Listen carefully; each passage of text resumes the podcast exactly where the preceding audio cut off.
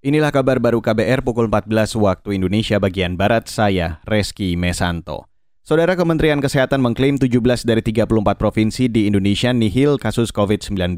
Namun ada sejumlah provinsi yang mencatatkan penambahan kasus terbanyak, antara lain DKI Jakarta, Jawa Barat, dan Bali.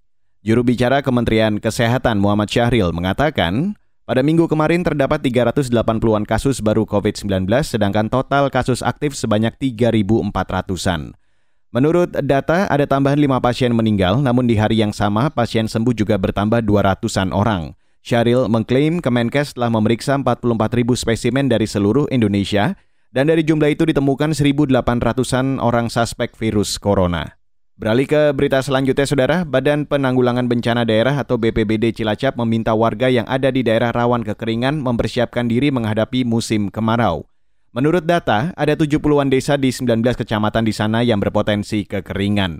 Kepala Seksi Kedaruratan dan Logistik BPBD Cilacap, Gatot Arif Widodo memperkirakan kemarau terjadi bulan ini. Untuk kemarau ini persiapannya kembali lagi pada masyarakat bahwa di daerah yang tidak mempunyai air permukaan ya punya air permukaan itu PDAM ya. hmm. air aliran yang untuk konsumsi itu PDAM itu seperti air permukaan itu pastinya akan mengalami kesulitan kekeringan dan dia pastinya butuh ya butuh air itu pasti perlu perlu menyimpan bahasa saya menyimpan atau naf di sisi lain harus membiasakan masyarakat itu hemat air.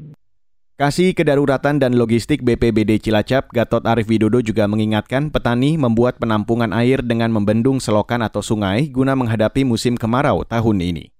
Saudara, dua politikus India, Nupur Sarma dan Naven Kumar Jindal mendapat hukuman skorsing dari partai Bharatiya Janata atau BCP. Hukuman diberikan karena keduanya menghina Nabi Muhammad. Sarma menjabat sebagai juru bicara sementara Jindal adalah kepala operasi media.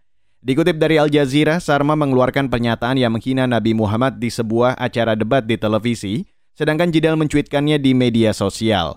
Imbas pernyataan dari kedua politisi itu, bentrokan dan demonstrasi terjadi di negara bagian India. Aksi massa itu meminta agar kedua politisi tersebut ditangkap. Kemarahan terkait pernyataan dua politisi juga memicu amarah di media sosial negara-negara Arab. Mereka mendorong boykot produk India. India dituding mengikuti jejak Prancis dan Cina dalam mendukung Islamfobia. Dan saudara, demikian kabar baru saya Reski Mesanto.